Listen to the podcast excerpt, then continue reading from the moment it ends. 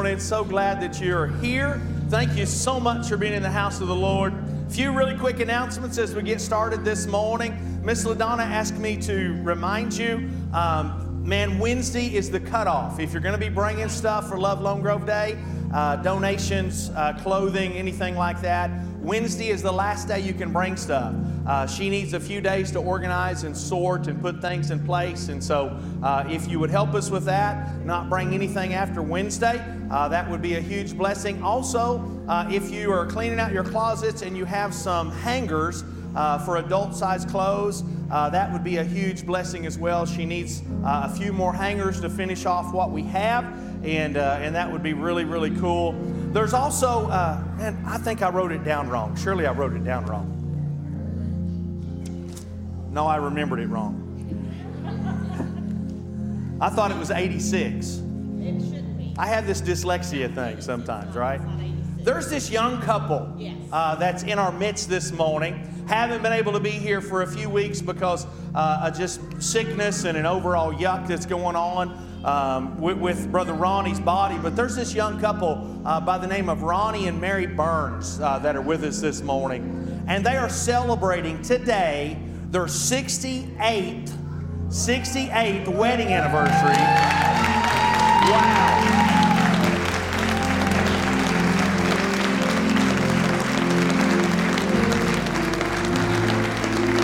You guys are an inspiration to all of us. You are an inspiration to all of us. Uh, I pray, I pray, I pray if the Lord should tarry that I'm able to put up with her for 68 years. I really do. So, back at you. Amen. Amen. That's amazing. And you guys are, you're incredible. You're an incredible witness for all of us. And what a testimony. What a life. I need the ushers to come this morning. Why don't you guys stand with me this morning, if you would please? We're going to worship the Lord. And we've got some something really special we're going to do this morning. As soon as we get done with worship, as soon as the Holy Spirit's done with us, we've got something really cool we want to do, and and uh, then we're going to preach the Word. I mean, no, we need the Word. Got to have the Word. Amen. Let me pray over the offering today, if you don't mind. Father, thank you. Uh, thank you for the blessed opportunity of giving into the building up of the kingdom of heaven. Father, I pray for this offering this morning. I'd ask that you'd bless it, that you'd use it. God, caused the kingdom of heaven to be built up. Uh, God, and many, many souls to be won because of it. Lord, we love you and we praise you. We give you glory. In Jesus' name, amen and amen. Come on, let's get our worship on. Are y'all ready to worship this morning? Hallelujah.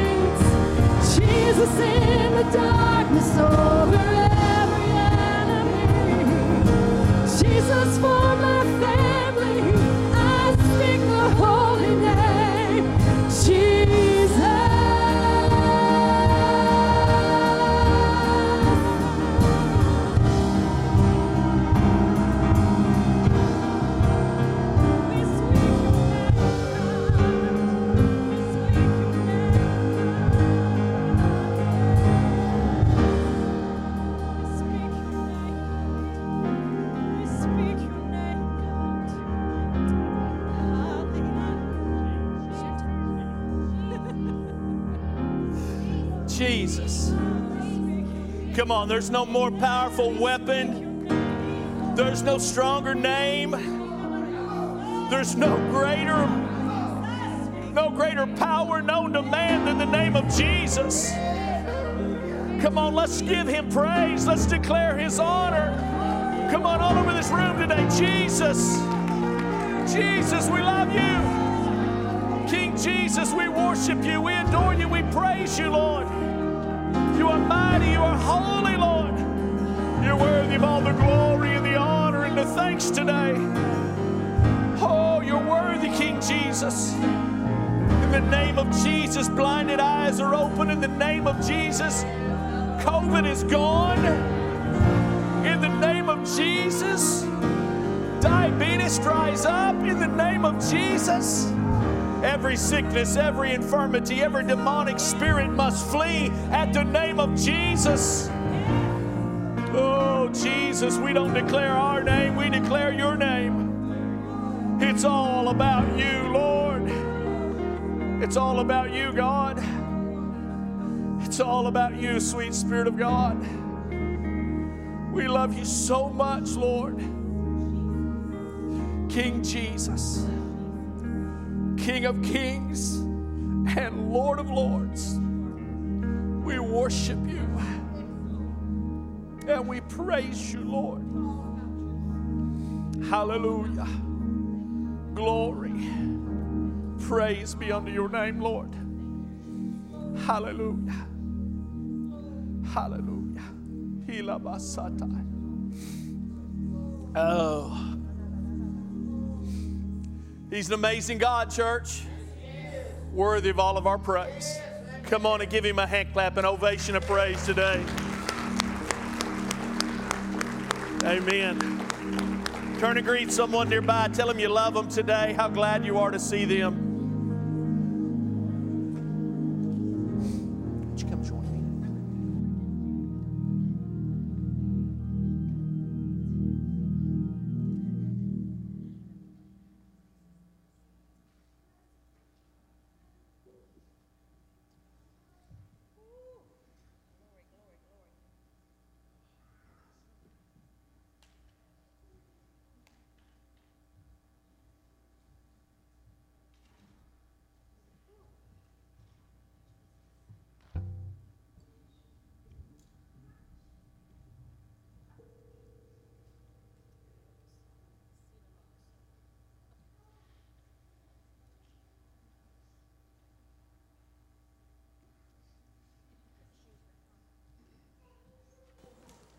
Amen.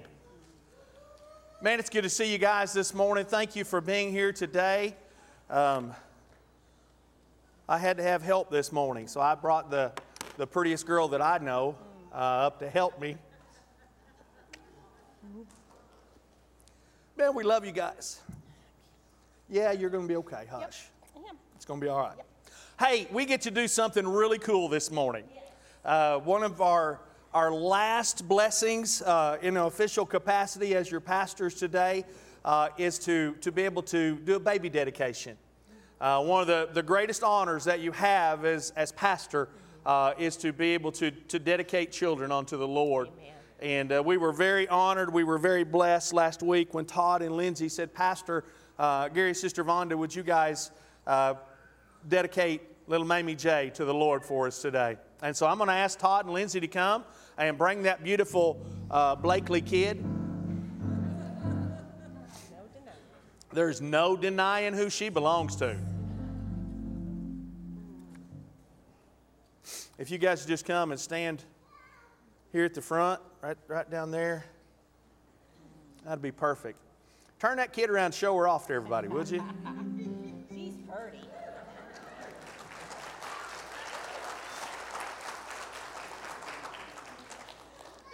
If you've seen Easton, you've seen Mamie J. She's gorgeous. She is gorgeous. A baby dedication, again, is a special privilege as a pastor. It's an opportunity for us to, to pause and to just say thank you to the Lord for this precious gift that He's blessed you with. A baby dedication is also an opportunity to make a public declaration to our friends and our family members, the, the people that we attend church with, uh, of our devotion and our desire to, uh, to dedicate this child and to, to make the declaration before friends and family of, of raising her in a Christian home. I believe a dedication of, of our children is a very special, very important biblical practice. If you'd remember with me today that it's in the, the Old Testament, in the book of Samuel, chapter 1, that that it was Hannah that took young Samuel back to the temple to be dedicated to the Lord. If you'll remember again, she was, Hannah was, was barren and unable to bear a child. But she longed to be a mama. She, she longed to be a mother just one more time. And she made a promise to the Lord. She said, Lord, if you'll bless me with a kid, if you'll bless me with a baby, I'll dedicate that life back to the Lord. I believe it's very fitting today. Many of you may not know, but this little girl that stands before you today is a miracle baby. This couple wasn't supposed to be able to have any more babies. They tried and tried and just didn't seem to be happening. But you know what? God's got a plan. It's not always the doctor's plan and it's not always man's plan. So, in like manner today, Todd and Lindsay are bringing this beautiful Mamie J to be dedicated back to the Lord. Todd and Lindsay are a special part of our church family, obviously, but for Sister Vonda and I, they're, they're a part of our family as well. Brody and Easton are my buddies. Brody, man, he's always quick to give me a, a NASCAR stat or a baseball stat or a football stat. And if you need to know some, you go to Brody because he knows them all. He has them memorized and he can tell you uh, exactly who's playing, where they're playing, and, and what their batting average is. He's amazing. Sister Vonda got to have Brody in, in her classroom, and uh, she still wanted to be a teacher even after having Brody. Even more so. Even more so. Yes. Mr. Easton is, mm. is Pastor's little buddy. That little boy's got one of the most sensitive, pure hearts of any little boy that I've ever been around. He doesn't see Pastor Gary that he doesn't have to give me a hug and say, Hey, Pastor Gary. I love these people. I love these people. I believe that Todd and Lindsay know and understand that God's blessed them. You're truly blessed of the Lord. God bless them with a healthy, beautiful miracle child miracle child. Today they come in form of a pledge to dedicate this baby back to the Lord. I remind you today as your pastor that the act of dedication is not done for the salvation of this child. She will reach the age of accountability at, at a certain point in her life where she understands right and wrong and, and she will be able to make that decision for herself. The dedication of this child is not for her salvation, it's just simply a Lord, we're thanking you, and God, we want to dedicate her life back to you. I believe what we're actually saying in this time of dedication is that this baby is a gift from God. It came from above, and, and what we really are doing today is acknowledging God, she doesn't belong to us, she belongs to you. And truth is, is as parents, we're only given the privilege to, to train them. We're only given the privilege to, to hold them. We're only given the privilege to, to have them as a part of our life. They don't belong to us, guys, they belong to the Lord. That's the reason why I believe it's so important to remember that they belong to God and, and the way that we treat them and the way that we we love our kids. The purpose of this time is, is to take what God has blessed this couple with, this beautiful baby girl, and to dedicate her back to the Lord. And I believe we do that today in the form of some pledges that we take. And the first pledge comes from, comes from you guys, it comes from the congregation. Those that are gathered here today, and, and even those that are watching on Facebook. The grandparents, the aunts, the uncles, the brothers, the, the great grandparents, and the great, great, great, great, great grandparents that are gathered here today. It's you guys. That's right. As she grows, as she develops, as she matures, it's, it's you that she'll be watching. Many of you one day may be her Sunday school teacher. You may be her stars or her rainbow teacher. You may be her, her children's pastor, or you may even be her pastor one day. I don't know. The Lord does. But He he wants us to recognize and realize as a congregation that, that this baby is going to be watching you. And so I ask you if you will make a pledge to live your life in the very best way possible in front of this baby, to, to make an impact in her life and to bring glory to God. If, if you're willing to live your life in that way and to set an example before her as Christ would lead you, if you would acknowledge that and respond simply by saying, I do. Thank you. The second pledge, Todd and Lindsay, comes from me, Pastor Gary, and Sister Vonda. I will continue to preach the Word of God uncompromisingly. I will continue to teach the Word of God without reservation in the fullness of its truth. I will be there for your family still anytime you need me. Distance does not change this dedication to you and our love for either one of you, or your children, or your family. We love you very much. But the third pledge, golly, what'd you come up here and start crying for? The third pledge, and quite honestly, the most important pledge comes from you guys, comes from Todd and Lindsay. It's going to be you guys that are there changing those precious little care packages that she blesses you with. It'll be you that's there to put the band aids on her knees, to dry the tears, to answer the questions that you really don't have answers to. Todd, it'll be you that'll be there the first time that little hairy legged boy comes to the house.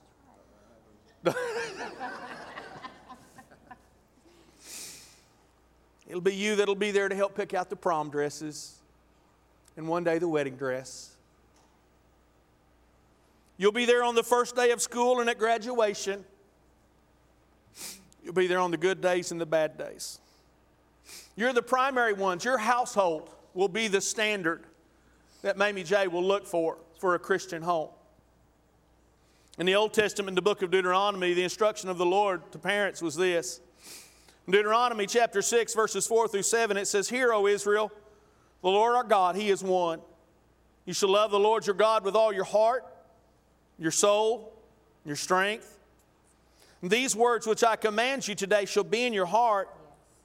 But you shall do more than just hide them in your heart. You shall teach them diligently to your children. You shall talk about them when you sit down in your house, and when you walk by the way, and when you lie down, and when you rise up. That means you guys, as a family, are going to teach her the Word of God. Amen. And of course, we know what the book of Proverbs, chapter 22, verse 6 says that we're supposed to train up our child in the way that she should go. And when she's old, she'll not depart from it. In the eyes of the Lord, there is a tremendous responsibility on being a parent. And if you'll take this pledge to keep picking that diaper up,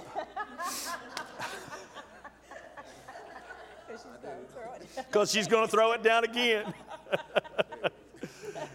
if you guys will make the pledge to live your lives in front of that beautiful baby in such a way that when she reaches that age of accountability, she'll just know that being a Christian is the right choice for her. If you'll make that pledge, if you'd please respond by saying, We do. I'd like to ask any of the rest of the family that would like to come and, and pray with us. You guys come on and In Easton for sure. Brody, Easton, you guys for sure. Come on up here.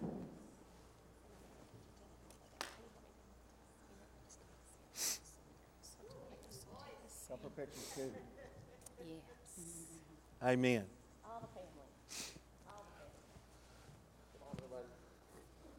bossy.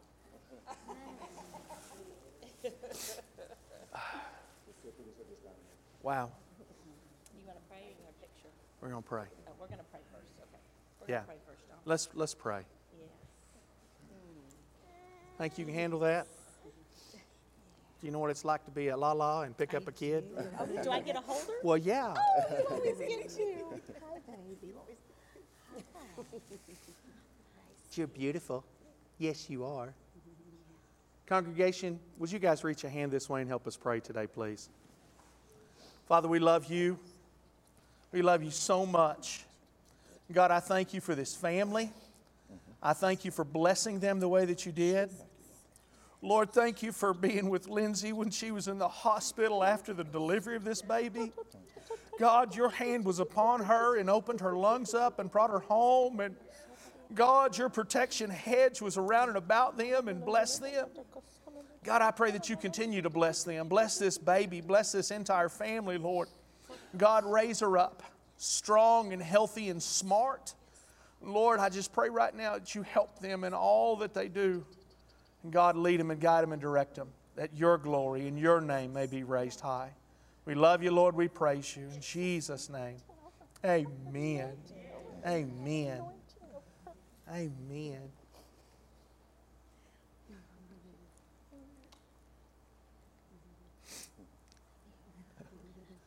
She's like, hey, I like that.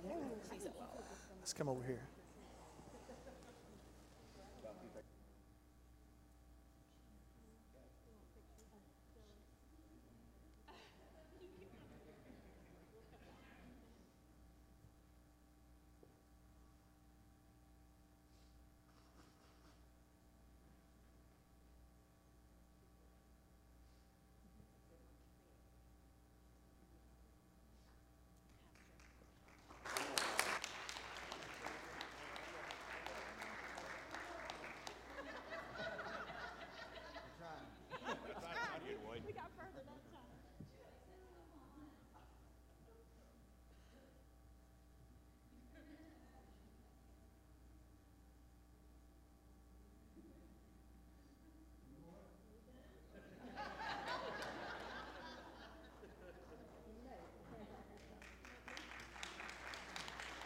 Come on, give them a hand clap today. Amen.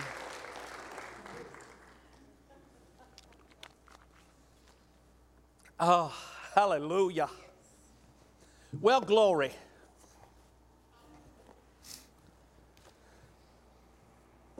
You brought all this up here. Hey, don't give him that, but give him that. Thank you. You're awesome. Best wife I've had so far.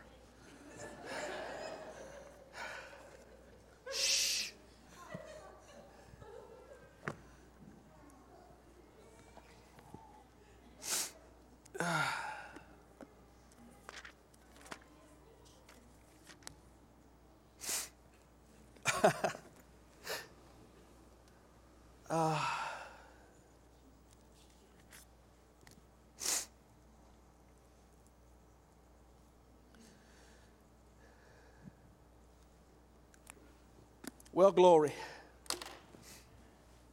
Thought a lot about today. Thought a lot about this service. And if y'all don't get in here and help me preach, I'm going to jump right in the middle of every one of you.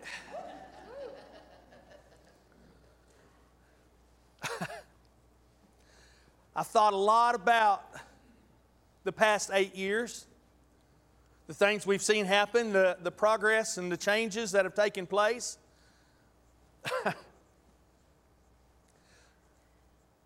I'd like to think that we did some good in eight years. I'd like to think that some of the changes that have happened have been for the good. Not, not all of them. I recognize that. I realize that. But I'd like to think that, that it's been for the good. Because God causes all things to work for the good.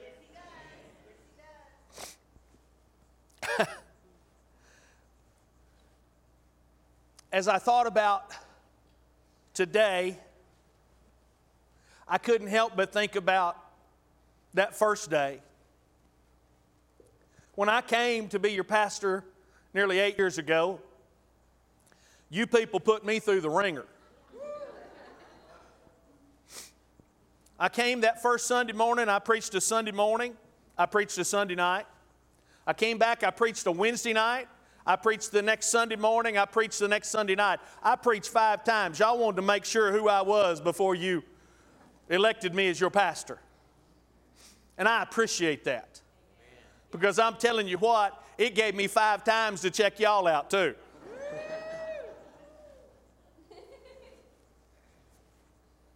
I remember starting that first Sunday, and I told you that to get to know somebody, to really know who a person is, you need to know what it is they believe in.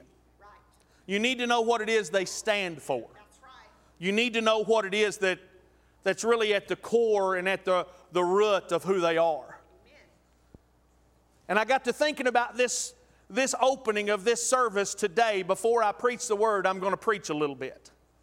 Because you need to know that after eight years, I'm still in the same guy. I'm still the same Gary Dotson that I was eight years ago. Oh, I've got a whole lot more gray in my hair right now. And I've got a few more pounds on my round right now.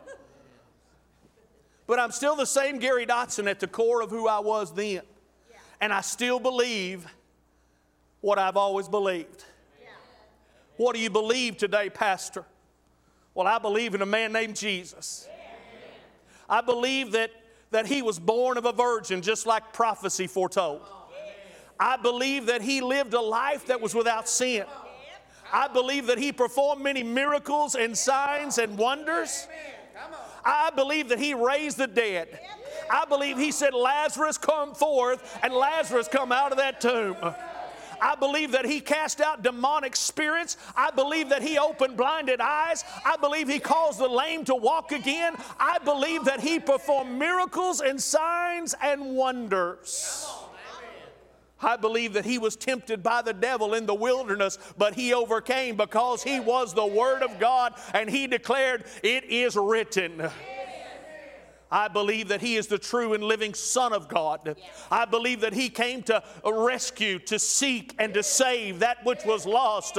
I believe that He was wrongly accused. I believe that He was falsely tried. I believe that He was arrested. I believe that He was uh, strapped to a whipping post. I believe He took stripes upon His body so that we might have healing in ours. I believe that He was marched up a road called the Via Dolorosa. I believe that He was strapped to a cross and nailed to that cross, and, and there he breathed his last breath, and there he died.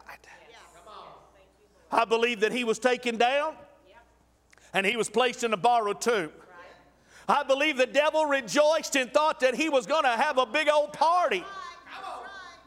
But I also believe that the three days that he laid in that tomb, that he went into hell uh, and he took back the keys to death, hell, and the grave. Uh, I believe that he stomped on the head of the serpent. Uh, I believe he overcame the death, hell, and the grave. I believe that he's alive. I believe on the third day he got up again. I believe that right now he's seated at the right hand of God the Father.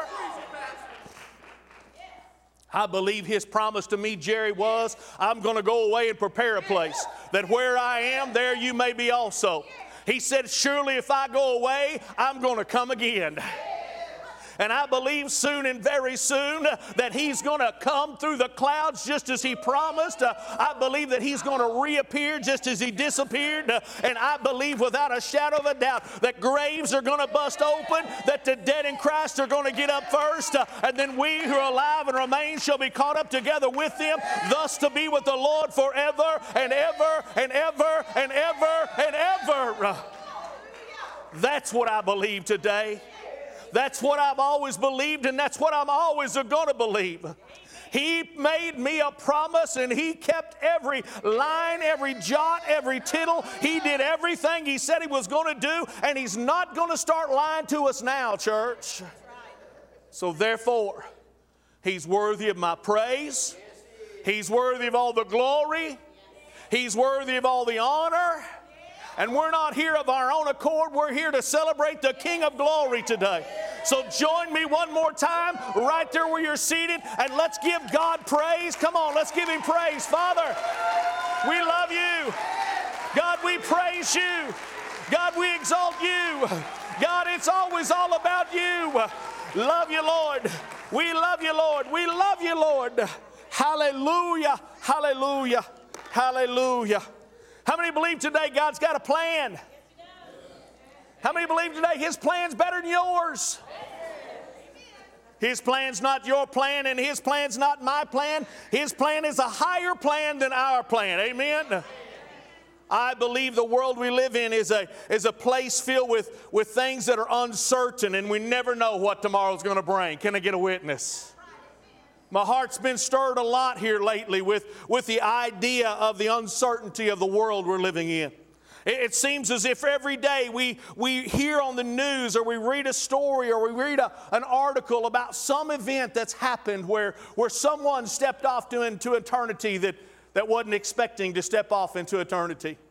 Oh, we, we never will forget as a nation, we never will forget the, the day of 9 11 when those, those planes began to fly into those buildings and, and all of those souls that, that were lost on that day, those people that were on the airplane that died that day, and those that were in those towers that died that day. Uh, we, we are often reminded with, with images or memories that come flooding in. Many of us in this room today can, can think back to that fateful day and, and remember exactly where you were, remember exactly what was going on. I know for generations before us, they could remember the assassination of Kennedy, but, but for us, it's the, the reminder of 9 11 those people went to work that day expecting to go home exactly as they'd gone to work that day and, and see their family and kiss their babies and love their wife and, and have a meal and, and just do life, right? But they stepped off into an eternity of an uncertainty because uh, they, they didn't know what their day was going to hold. Friend, hear your pastor today. This world is still a place filled with uncertainty. The reality things are happening every day that we're not expecting. Church, we're living in a day and a time when we need to be ready to step off into an eternity in a moment's notice because we never know. We never know. I've shared with you so many times before that the enemy, the enemy of your soul, has a plan, right? He's out to steal, to kill, and to destroy. He's, he's out to do everything, use every tool in his arsenal to, to destroy your relationship with Almighty God. He wants to destroy God's plan over your life. I know that for many of us here, we can uh, look at what's happening in the world and we can recognize and realize surely the return of the Lord is near at hand. Church, can I tell you, if you know Jesus is returning quickly, then the old devil knows that the, the Lord is returning quickly. And so he's going to be ever increasing his attack. He's going to be ever increasing his, his launch of warfare against God's people. He wants you to quit. He wants you to throw in the towel. He wants you to give up. He wants you to stop doing and living for Almighty God. I know there's people in this room today that feel like the devil has launched all of hell against you personally. Friend, let me tell you today, I want to give you a word of encouragement. Don't give up. Don't quit. Don't stop your pursuit of God. Don't stop trying to live out God's plan for your life. Keep going, keep going, keep going, keep pressing in. Don't stop running and living for God. For the fact of the matter is, as sure as the devil's got a plan, Father God, why'd I even put this on?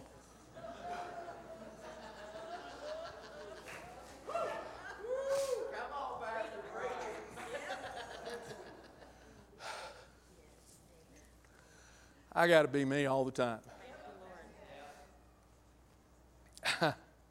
Just as sure as the devil's got a plan to come against you, you need to hear me today. God's got a plan of good in your life. God's got a plan of good in your life. The fact of the matter is, the devil come to steal, kill, and destroy, but Jesus came that we might have life and that we might have it more abundantly. The God's plan for your life is blessing. God's plan for your life is good. Have, has God ever done anything bad to you? I can't imagine anybody who could ever respond to that question by saying yes, because God is a good God. He's the God of love and mercy and grace and peace and hope and encouragement. Not a God of destruction, not a God of devastation, not a God of discouragement, not a God of depression. He wants you to smile and to be happy today. God wants to bless you. He wants you to be the head and not the tail. He wants you blessed going out and coming back in. God wants you blessed rising up and lying back down. God's got a plan for your life, church, and it's a good plan. What I believe we need to do is to, to get a hold of the plan of God and walk in that baby every day. We need to get the plan of God in operation in our lives and walk it out every day of our lives. Find your Bibles. I want to talk to you this morning about walking in God's plan. Excuse me. We're going to the book of Jeremiah. Imagine that. Chapter 29. Excuse me. I want to begin in verse 11. Excuse me.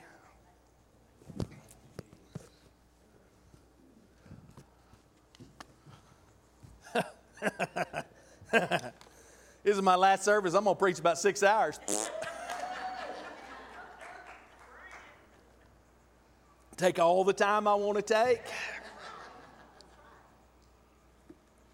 Uh, I swallowed a fly. Did y'all see it flying around up here a minute ago? Father God. Jeremiah 29 11. The Lord says, For I know the thoughts or the plans that I think towards you, says the Lord. Thoughts of peace and not of evil, to give you a future and a hope. Then you will call upon me and go and pray to me, and I will listen to you. And you will seek me, and you will find me when you search for me with all of your heart. I will be found by you, says the Lord, and I will bring you back from your captivity. I will gather you from all the nations and from all the places where I have driven you, says the Lord, and I will bring you into the place which I caused you to be carried away captive. Let's pray. Father, thank you today for your word. God, thank you today for your plan. God, have your way in this meeting. Lord, leave nothing undone that you want to do. God, we're honored that your presence, your very Shekinah glory, is here with us today. Lord, leave nothing undone, please, that you want to do. And God, may you be the one that's glorified and praised for it all in Jesus' name. Amen and amen. Let's give the Lord a hand clap, please, together one more time.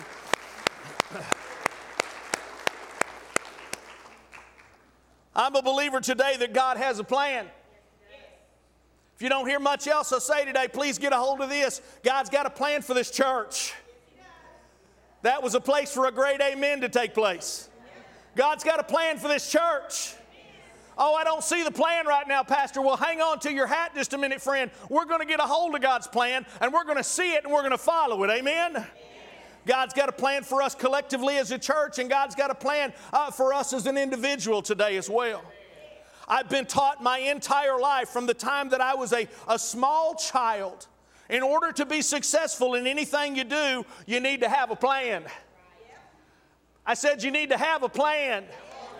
I was taught by my mama and my daddy. It was ingrained into me. If you're going to do something before you ever start out to do it, you better have a plan on what you're going to do because if you just go off all helter skelter trying to get something done, by the time you arrive at your destination trying to fulfill what you think the plan is, you're going to fall apart.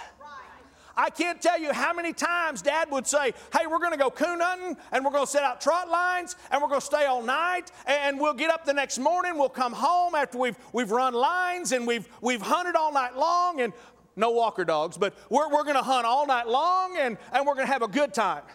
And we'd plan that for the weekend, and I'd come home from school, and there'd be trot lines strung up all over the front yard of the house.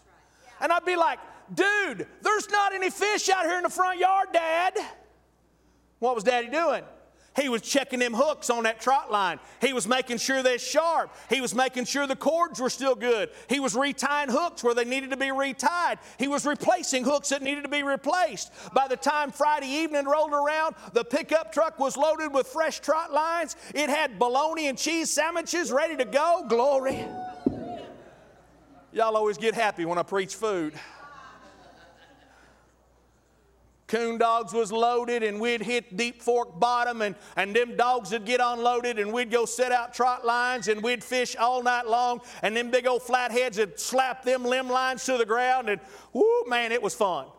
We were successful because we had made a plan ahead of time. And then we'd get home Saturday morning, and Daddy'd go to cleaning fish, and Mom'd have grease going in the kitchen. Hallelujah. I didn't get to looking like this without grease. She'd fry them catfish to perfection, all because we had a plan to start with. Hear you, Pastor, this morning. I still live my life by having a plan. I've told you on countless occasions on my desk, in my office, at any given moment, there's a list of things that I have to do uh, throughout my week or throughout my day. On my cell phone, there's a today list and there's a someday list. And if I do something that's not on that list, I am so uh, over the top crazy about making lists that I'll write it down on the list just so I can scratch it off the list. It's important to have a plan. The building that you're setting in today was built because there was a plan. People didn't show up one day and say, Oh, you know what I think we ought to do is put the sheetrock up first and then we'll put the walls around it. No, they put the walls up first. They laid the foundation. They, they, they had a process and they had a plan by which it went together to build the building. One of the things that I've learned throughout my life is we have a plan and then God's got a plan. How many know there's a big difference between our plan and God's plan? We need to get a hold of God's plan and reject our own plan. How many agree with that today? I remember so many years ago, when Sister Vonda and I were first called into full time ministry, we just bought 20 acres out in the country at Porter, Oklahoma, and we were living high on the hog, or at least we thought we were. Vonda was working as a travel agent. I worked for Dresser Rand. I, we didn't have any kids at that particular time, and uh, we, were, we were just living life, living life, living life. We were going to church. I was serving as a deacon. She was uh, uh, working in the church and, and teaching class. And we were working with the young adults. And we were doing everything we could do to, to get our hands busy for the kingdom of heaven. And I thought, Lord, this is great. This is the plan. I want to live out this plan. And then I messed up and went on a mission trip. And the Lord began to poke me in the heart and say, You remember when you were in the seventh grade and I called you? Can you remember whenever you were in the altar at Exciting Eastwood Baptist School and, and I called you to be a minister of my gospel? Do you remember that day? Can you remember that far back, Gary? Yeah, Lord, I remember that. Well, my calling is without reproach. That means if I called you, you're still called, Bubba. Okay, God, what's that mean? Well, there's this church in Keota, Oklahoma that needs a pastor. There's, there's this church. Gary, I'm calling you to do more than just than to be a deacon. I'm calling you into full-time ministry. and I remember going to Vonda and saying, hey, honey, God's calling me into full-time ministry, which means, oh, by the way, you're called too. Her response to me in that moment was, Gary, I don't want to go to Africa.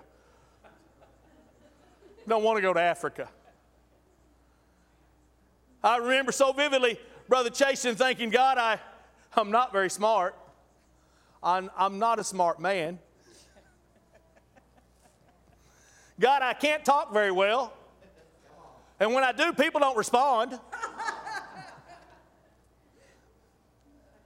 God, I can't, I can't talk well. I'm not very educated. But, God, I've got two strong hands. And God, I've got a strong back. And if you want me to, to go and, and construct churches all over the world, then Lord, I'll go construct churches all over the world. God, I'll be happy to do that. And God said, I don't think you're listening, dude. I don't think you got it. I didn't call you to go build churches. I called you to, to preach my word. With my calling comes my equipping. With my calling comes my anointing. If you'll simply follow my plan. But God, what about this 20 acres here? I mean, Lord, you know because you grew them and put them back there, but there's deer that walk up in the backyard, dude. I can shoot them off the back porch, God.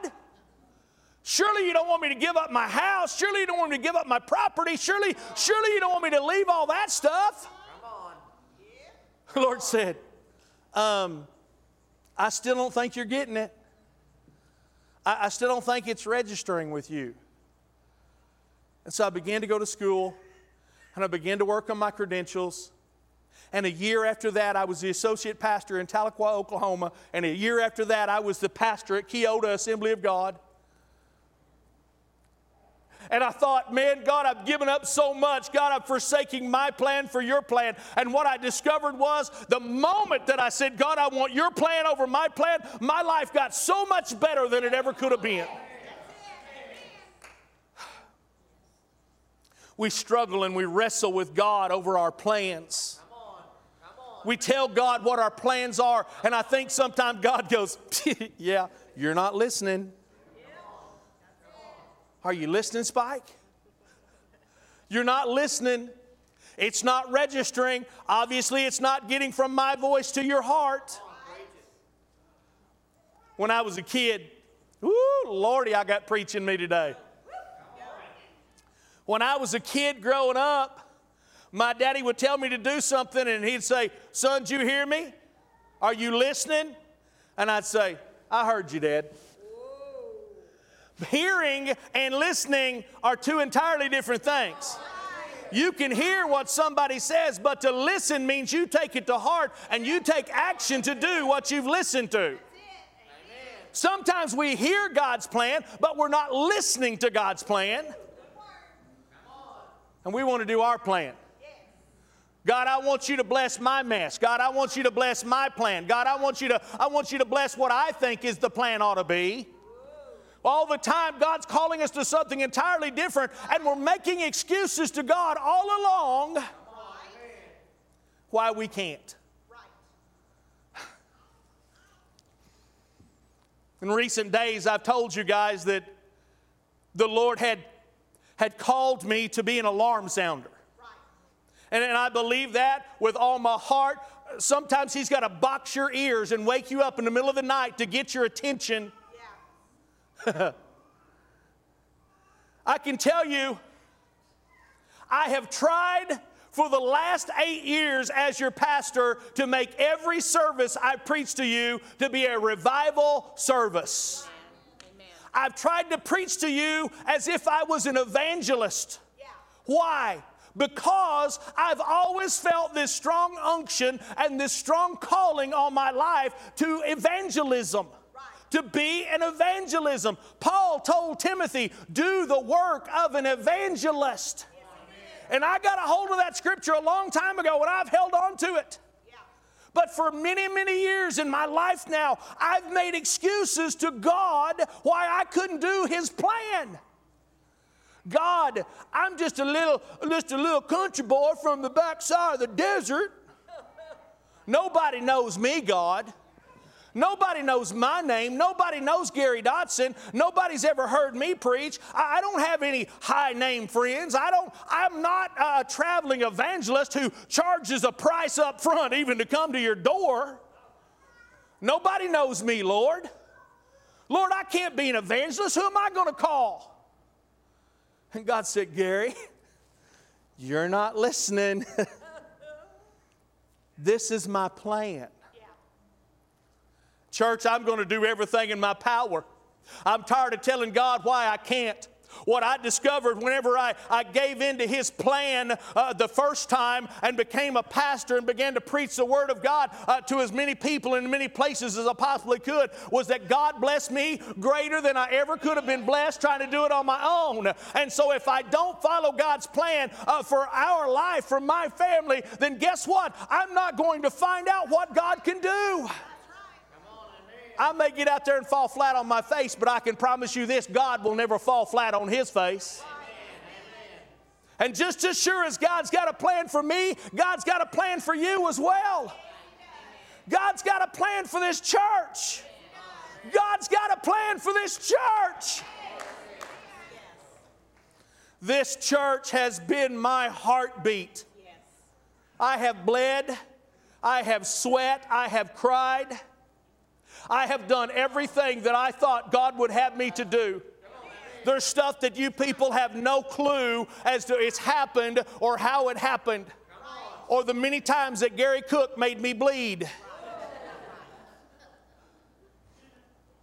I pray for your new pastor ahead of time, whoever that may be. If they work with him, they've got hard hat and safety equipment in operation.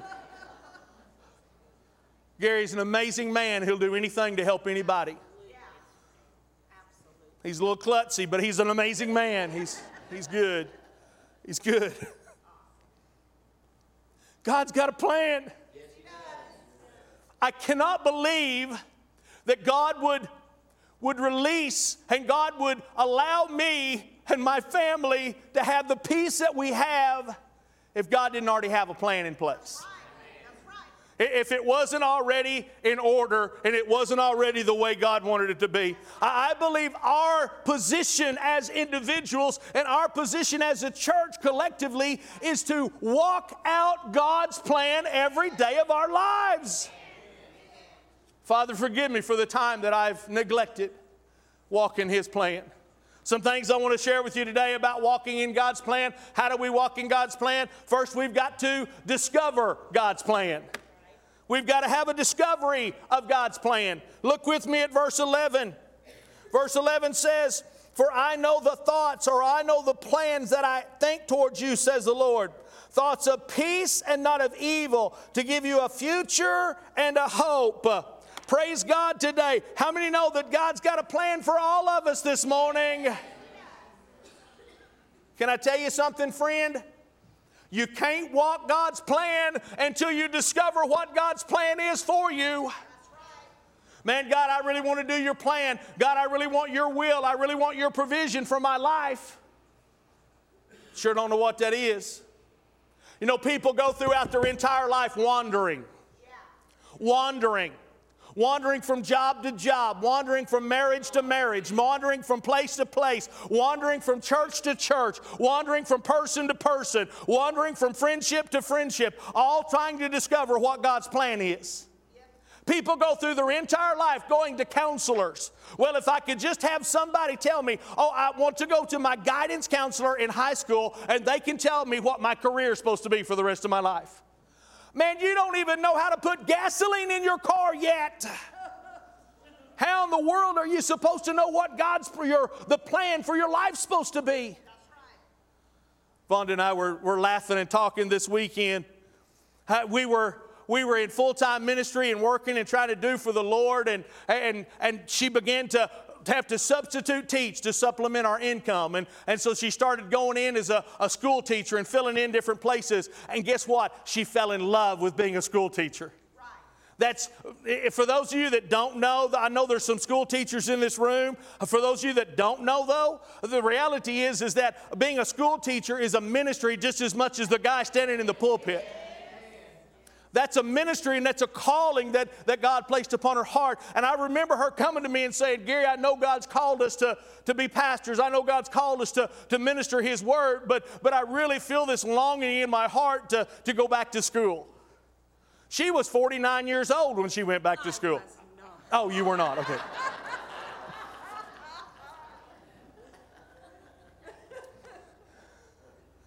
First time I brought her home to meet my mama and daddy, the next day, mama said, Son, I don't know who that woman was, but she sure looks a lot older than you. Her and mama always got along really well.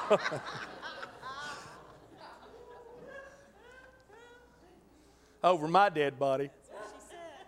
I brought her home and said, We got engaged. I asked her to marry me this weekend. She said yes. And mama said, Over my dead body. Yeah. Close, man. They close. I'm telling you, they's close. Yeah, you were. I remember so vividly her saying, I want to go back to school.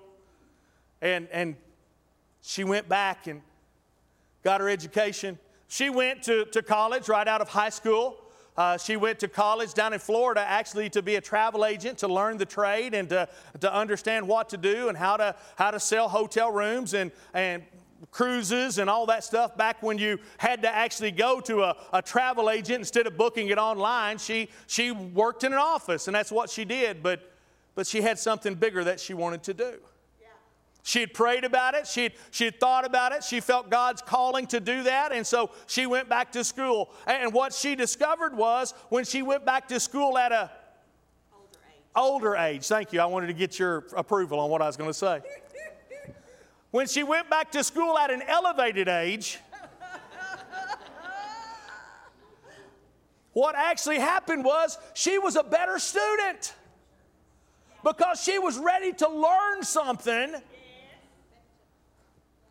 Not fresh out of high school where you think you know everything. She discovered her plan to be a teacher that God had for her. Can I tell you? We can't walk out God's plan until we discover what God's plan is. We can't be who God's called us to be until we spend time talking to Him and finding out what He wants us to be. I believe there's a variety of ways that God will reveal His plan to us. Uh, one of the ways I believe God reveals His plan is through His Word. Psalms 119, verse 105 says, The Word is a lamp to our feet and a light to our path. Friend, if you're not in the Word, how are you going to figure out what God wants for you? Spend time reading your Bibles, church. Spend time reading your Bibles. We talked in Sunday school class this morning about the temptation of Christ in the wilderness. Listen, He was the embodiment of the Word. Uh, the Word was with us, and the Word was, was real. His name was Jesus. He's the Word of God. And so He was able to do combat with the enemy and repeat to him over and over It is written, it is written, it is written. Guess what? You and I are not the embodiment of the Word of God.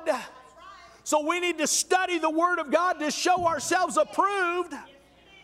Get a hold of it and read it, digest it, and let it be a lamp and a light so that we're illuminated and know the path that He would have us to walk. God, what's your plan? It's found in the Word. Another way God reveals His plan is through the Holy Spirit. It says, however, when He, the Spirit of truth, has come, He will guide you into all truth, for He will not speak His own authority, but whatever He hears, He will speak, and He'll tell you about things to come.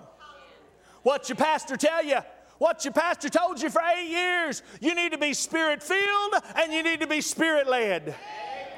We want God's plan. Allow the Holy Spirit to lead you, guide you, and direct you into His plan. God reveals His plan through prayers and petitions daily. Jesus says in Luke 11 and 9, So I say to you, ask and it'll be given, seek and you'll find, knock and it'll be open. For everyone who asks receives, and to him who seeks finds, and to him who knocks it will be opened. Listen, you don't know what God's plan for your life is unless you say, Hey, ho. Christian kids got sold. Man, y'all should have been some of them kids' camp we went to. God, what's your plan for my life? I think sometimes we really don't want to know, so we don't ask him. Come on. hey, Lord, I, peace. How you doing? Let, let me talk to you about the weather. God, we really need some rain. Lord, let me talk to you about the weather. We, we, we really need to cool off a little bit. God, let me talk to you about my, my sick Aunt Sally on my mama's side. God, let's don't talk about the plan you've got for my life because that might mess me all up. Come on. Come on. Spend time reading His Word. Spend time listening to the Holy Ghost. And spend time talking to Him. God, what's the plan? What's the path? What's the direction you'd have me to go? Uh, but here's the good news God's not hiding His plan for us. He wants us to know what it is. He wants you to prosper. He wants you to be happy. He wants you to be blessed. Uh, uh, the only He knows that it can only come through His plan. And in Jeremiah chapter 33, verse 3, He says, Call to me. Hey, Lord. Call to me and I'll answer you and I'll show you great and mighty things that you do not know. Listen, friend, if we'll simply call to the Lord, He'll answer us and show us the plan. How do we walk in God's plan? Well, it begins through a discovery of God's plan. Another way we walk in God's plan is by having a desire for God's plan. Look at verses 11 through 13. Verse 11 again says, For I know the thoughts I have for you, says the Lord, thoughts of peace and not evil, to give you a future and a hope. Then you will call upon me and go and pray to me, and I'll listen to you. And you will seek me and find me when you search for me with all your heart. I'll be found by you, says the Lord. Praise God. How many believe His plan is the very best plan? His plan is so much better than your plan, and His plan is so much better than my plan. We've got to have a desire for that plan. Listen, you can know what the plan is and still not have a desire for it. Are you here? Please don't fall apart on me. I need you about 35 and a half more minutes. We can know what the plan is and still not want to do it still not have a desire for it. God, you told me that you called me to do this. God, you let me know that this was the path. God, you let me know through time of prayer and the Holy Spirit that this was the direction you wanted me to go. But God, I really, really, really don't want to do that. We got to have a desire for it. His plan is to bless you, church. His plan is to do good things for you. His plan is to bless you going out and coming back in. His plan is a plan of peace and a hope and a future. Listen, His word reveals His plan. Too many are the plans of a man's heart. Proverbs 19 and 21 says, There are many plans in a man's heart. Nevertheless, the Lord's counsel will stand. The Lord's plan is the one that's going to come to pass. Proverbs 14 and 12 says, There's a way or there's a plan that seems right to man, but its end is the way of death. Praise God. His plan is not the way of death, His plan is one of life. Again, plan of a hope and a future. A plan to bless us, a, plan to give us direction, a plan of favor upon our life. As we go about our life, there, there are a lot of stuff that we desire. Some of you are already desiring the, the Mexican foods you're going to have after service today. Some of you are already desiring the good food that comes from interurban right after service is over today. And some of you are desiring more help at interurban so that you don't have to be there all the time. Some of you are desiring for your new restaurant to open. Some of you are desiring for Ed McMahon to show up at your house with one of them big giant checks. Some of us are desiring to just to feel better. We've got all these different directions. We've got all these different plans. We've got all this stuff we desire. Our houses, our cars, our toys. And we work so hard to try to achieve all that stuff. We, we have such a strong desire for junk. Junk. Did I tell y'all I married a hoarder? Hoarder. Hoarder. Hoarder. That's a person who accumulates a bunch of junk, a hoarder.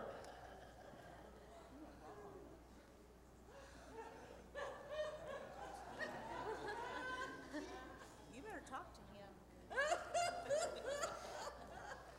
We've been trying to pack up stuff and get ready to move and all that kind of stuff over the last few days. Friends, let me tell you something. You really don't know how much junk you've got until you decide you're going to move to another location. You really don't know how much junk your wife has until you decide you're going. Okay, maybe I had some too. I don't. I realized, I realized that I had, I had four ladder stands. I realized I had four hanging on stands. I realized I, yeah, that's the right numbers. I realized I had a big giant ground blind. I realized I had four pop up blinds. I realized I had all this hunting equipment that, are you bored? Are you bored? You don't talk about shoes for a little bit? Those are needed. Order. We had six truckloads of just shoes.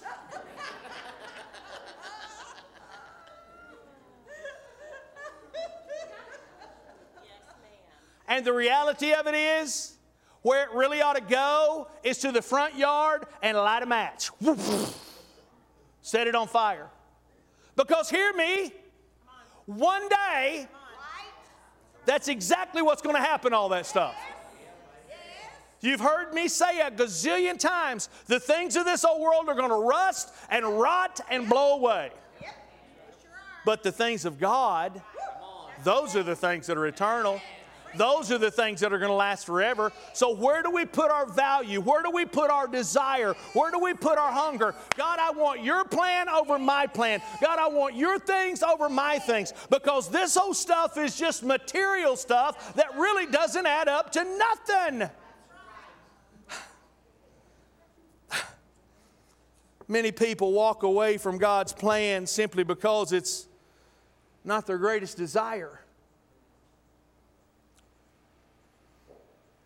We'll never succeed and we'll never truly be happy. You'll never know what real happiness is about until you adopt God's plan and desire it with all that you are.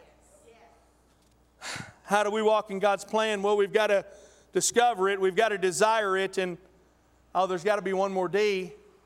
We've got to be dedicated to it. Verse 14, and the word of the Lord says,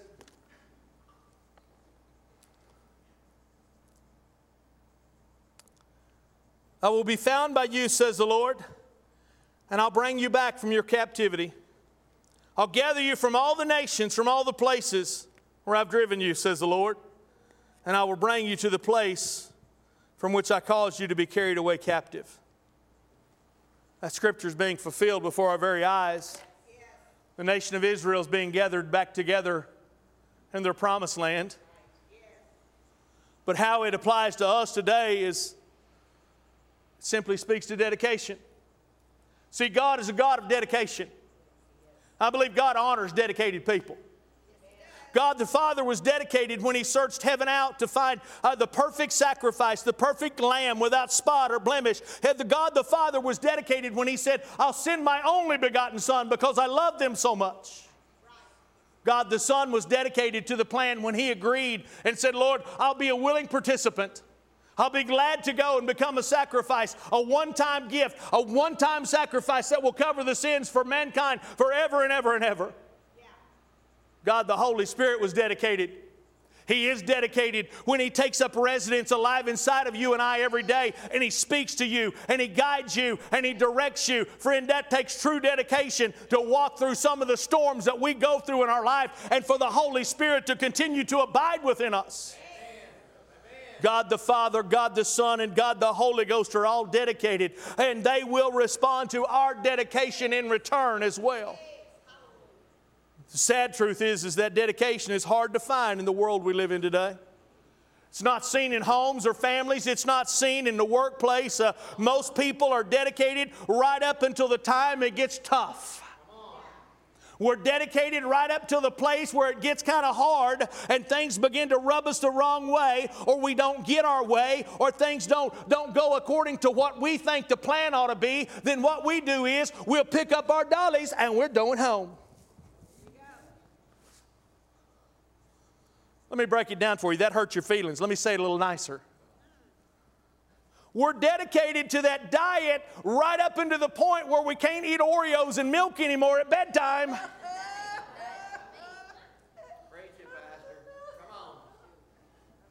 Ain't nobody got time for no diet, especially if it cuts out the Oreos. I think they're made right there in heaven and sent down to us. What were the ones you brought home the other day for me that they were snack cake Oreos? Oh, glory! It'll make you get the chicken neck. I mean, man, that's good stuff. I'm, I'll get back to the word. I got you, honey. I got you. I got you. I'm dedicated to that diet right up until the time that, that it's bedtime and I'm like, oh, I'd really like a glass of milk and some cookies. I don't, man, one time in my life it was ice cream, but milk and cookies. Woo! Look out. We're dedicated to that marriage right up until the time that, you know, we trade in that 50 for 225s. I gave you a little grace there, didn't I?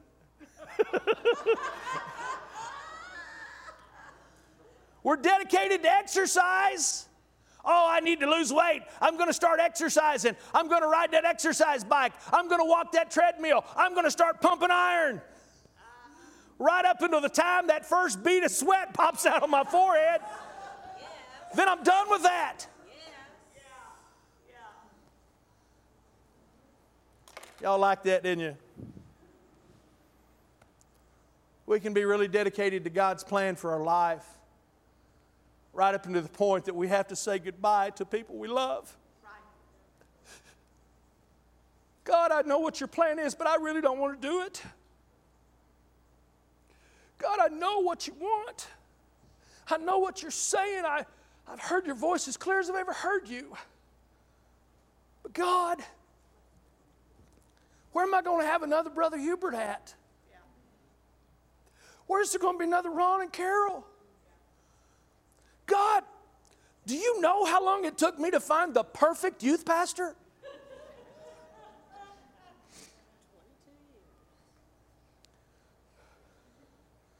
Lord, I, I know what you're saying, but doggone it. Gary, Gary, are you listening? Are you listening? Do you want me to bless them? Do you want me to bless you? Walk in my plan. That's it. That's right. Ugh. Said I wasn't going to do this. I love y'all so much. I love y'all so much. You've got to be as dedicated to God's plan for your life as I'm trying to be. Yes. Amen. I left out Marla and Dave. Faith and Alan. I could go around the room. Uh,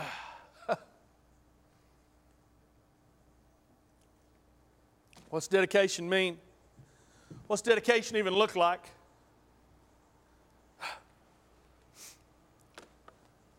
Jesus said it wouldn't be easy if we're dedicated. People will hate us because of it. But if we'll endure, if we'll endure,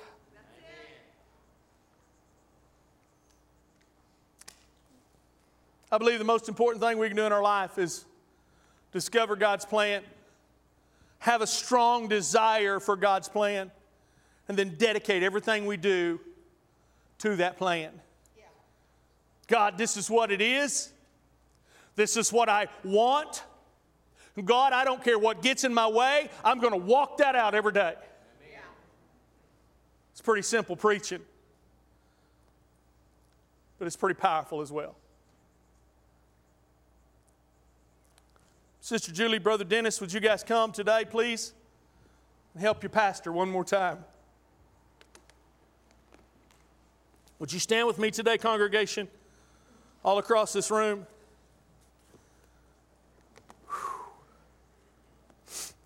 Uh,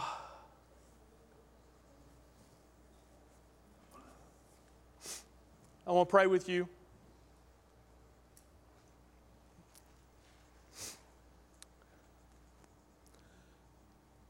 Precious Father, Father, I love you so much. God, I desire your plan over anything else. God, I desire your plan over anything else. You've always, you've always shown me, Lord, that if I'll just do the plan, if I'll just follow your will, and Lord, you'll bless it in a way that just absolutely boggles my mind. God, you've never failed to do that. You've never failed to do that. God, I desire your plan over anything else. And I dedicate my life to that. Now, God, I pray over my brothers and my sisters, these, these that are gathered here in this room today. Lord, may we all, each and every one, walk out your plan every day. God, may we, when we enter heaven and we, we find one another, we look each other in the eye and we say, Listen, we made it. We walked out God's plan. Look where we made it to. Because we walked out your plan. Oh, what a homecoming. Oh, what a celebration. Oh, what rejoicing that we lived out your plan every day. Lord, have your way right now. In Jesus' name. Please, with eyes closed and heads bowed just for a second. If you're in this room this morning and you don't even have a clue as to what God's plan is, friend, the beginning step is by knowing Him as Savior. The beginning step is by knowing Him as Lord over your life. You know, He wants to be more than just your get out of hell free card. He wants to be more than just your Savior. He wants to be Lord over your life as well. That means He's the one who gets to make the decisions. He's the Lord. Maybe you got a hold of that get out of hell free card, but you need to make Him Lord today. Maybe you need to accept Him as Lord and Savior. If you're in this room today and you'd say, Pastor, that's me, I need Jesus to save my very soul. I'm going to ask you to simply lift your hand. I want to pray with you. Come on, anywhere in this room. Pastor, that's me.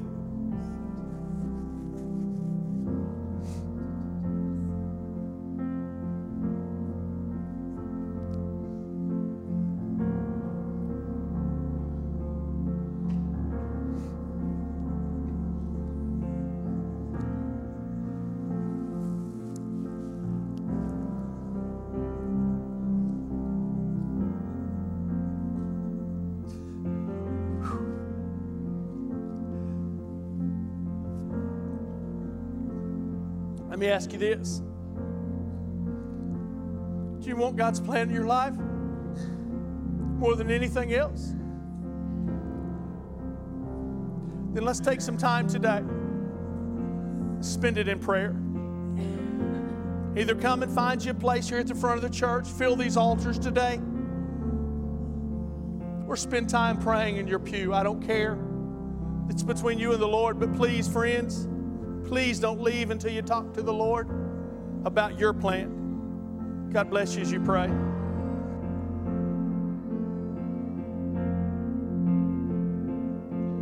I will sing of your goodness. I will sing of your love. Though the seasons come quickly, you have always been enough. Though the night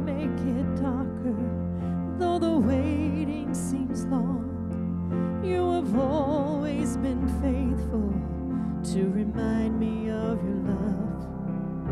And you are good. In the morning, I sing, You are good. In the evening, I sing, You are good.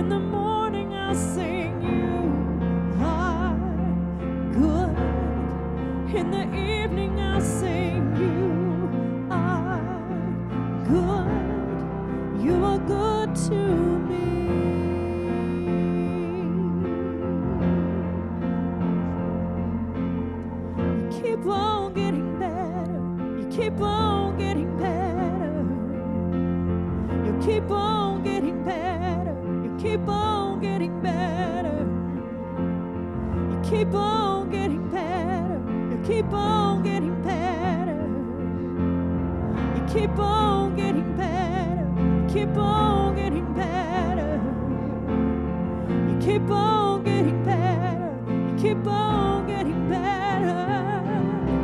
You are good. In the morning I'll sing, You are good.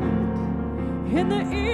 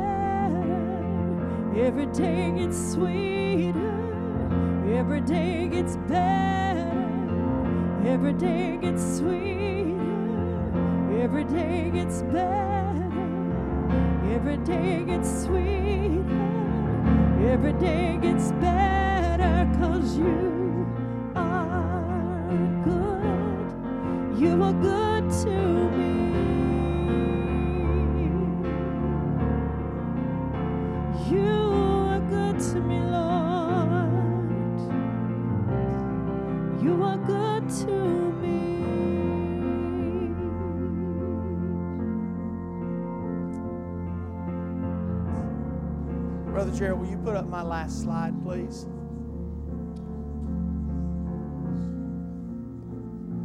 We truly love you guys. You need us. You let us know. I want to pray over you. And I'm going to believe amazing things for this church, for you, for God's plan. Let's pray. Father, we love you so much. You're an amazing God. And God, the plans you have for us are for good and not evil. They're for a hope and for a future. They're for blessing and not a curse. God, walk with us today. God, walk with these, these people. Lord, I'm asking you to bring us back together tonight. Lord, there's going to be a good word that's preached in this house tonight. And God, I'm asking you to come and to, to minister to these people.